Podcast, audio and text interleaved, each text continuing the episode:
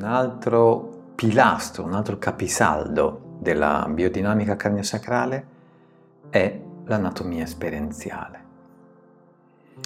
Infatti spesso uh, mi si chiede che cos'è l'anatomia esperienziale.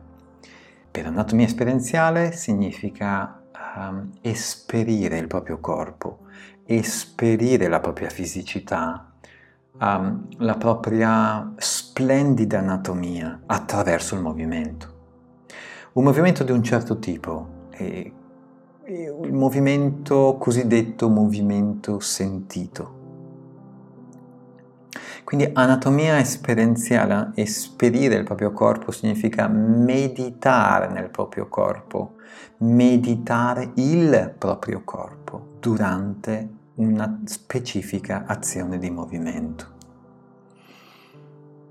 Allora, quando noi guardiamo un'immagine, un'immagine del corpo umano, di fasce muscolari, mm, un'immagine del tessuto osseo, delle nostre viscere, vediamo un'immagine.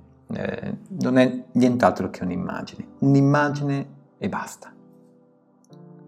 Bene, questa immagine eh, può diventare un gancio, un gancio molto importante che ci può far chiedere, ma com'è che funziona dentro di me questa cosa che sto vedendo in questa immagine?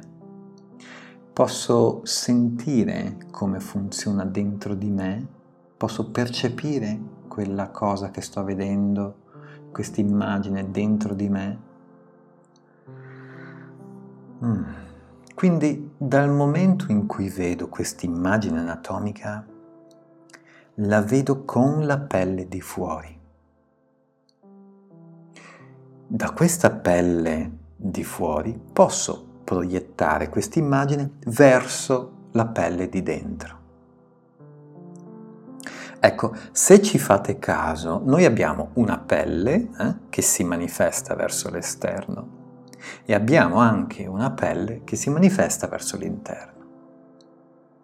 Quindi con la pelle di fuori mm, sentiamo il caldo, sentiamo il freddo, il bagnato, l'asciutto e altro. All'interno, con la pelle all'interno, eh, di dentro, non sentiamo tutto ciò, però eh, possiamo sentire qualcosa d'altro e questo qualcosa d'altro spesso non è molto preso in considerazione, anzi per niente. Si tratta quindi di portare attenzione a che cosa ci racconta questa pelle di dentro, come si muove, eh? percepire il suo movimento, che cosa accade all'interno mentre mi muovo e come percepisco questo movimento interno. Questa pelle di dentro non interpreta velocemente i messaggi che le arrivano, come la pelle di fuori, come sa fare la pelle di fuori. La pelle di fuori è veloce, la pelle di dentro è lenta. Ma questa pelle di dentro sa vedere, sa percepire molto in profondità, moltissimo, e sa riferirci dettagli di un mondo eh, alquanto esotico, proprio perché non è molto esplorato. Quindi questa pelle di dentro ha bisogno di tempo, ha bisogno di lentezza, ha bisogno di dedizione, ma sa essere molto, ma molto generosa a fornirci un sacco di informazioni che la pelle di fuori non sa dare, non può dare. Quindi quali ingredienti che mi compongono posso riconoscere? Com'è il mio dialogo, il mio intimo dialogo durante l'azione del movimento? Come mi posso riorganizzare? Come sento che mi sto riorganizzando dopo un'esperienza di movimento profondo? Sapete, eh, noi dobbiamo molto alla scienza, al fatto stesso che ci fa vedere la posizione degli organi attraverso delle bellissime immagini eh, negli atlanti di anatomia o, o se navigate nel web le potete vedere tranquillamente. Ok, questi organi um, che possiamo vedere um, sono all'interno di un periorgano, il quale non è altro che del tessuto connettivo. Quindi è come se questi organi fossero all'interno di sacchetti sierosi, lubrificati.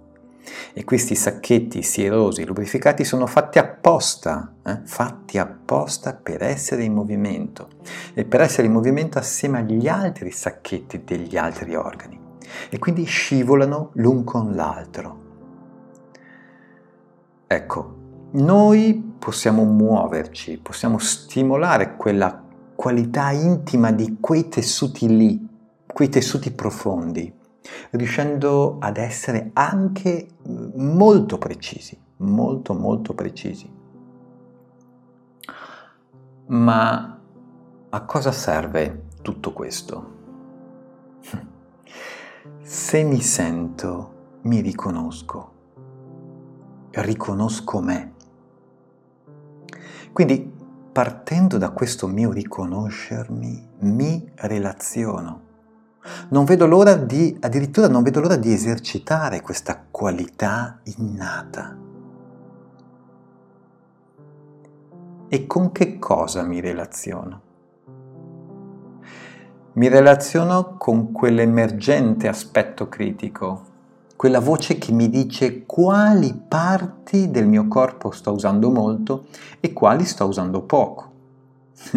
da qui, distinto e senza volontà controllata, senza volontà controllata, mi riorganizzo, mi ribilancio e non posso fare altrimenti. Non riesco mi relaziono con lo spazio intorno a me, a partire dallo spazio dentro di me. E in questo modo riorganizzo anche il pensiero. Ecco, quindi chiedendo a voi come potrebbe essere pensare con il corpo,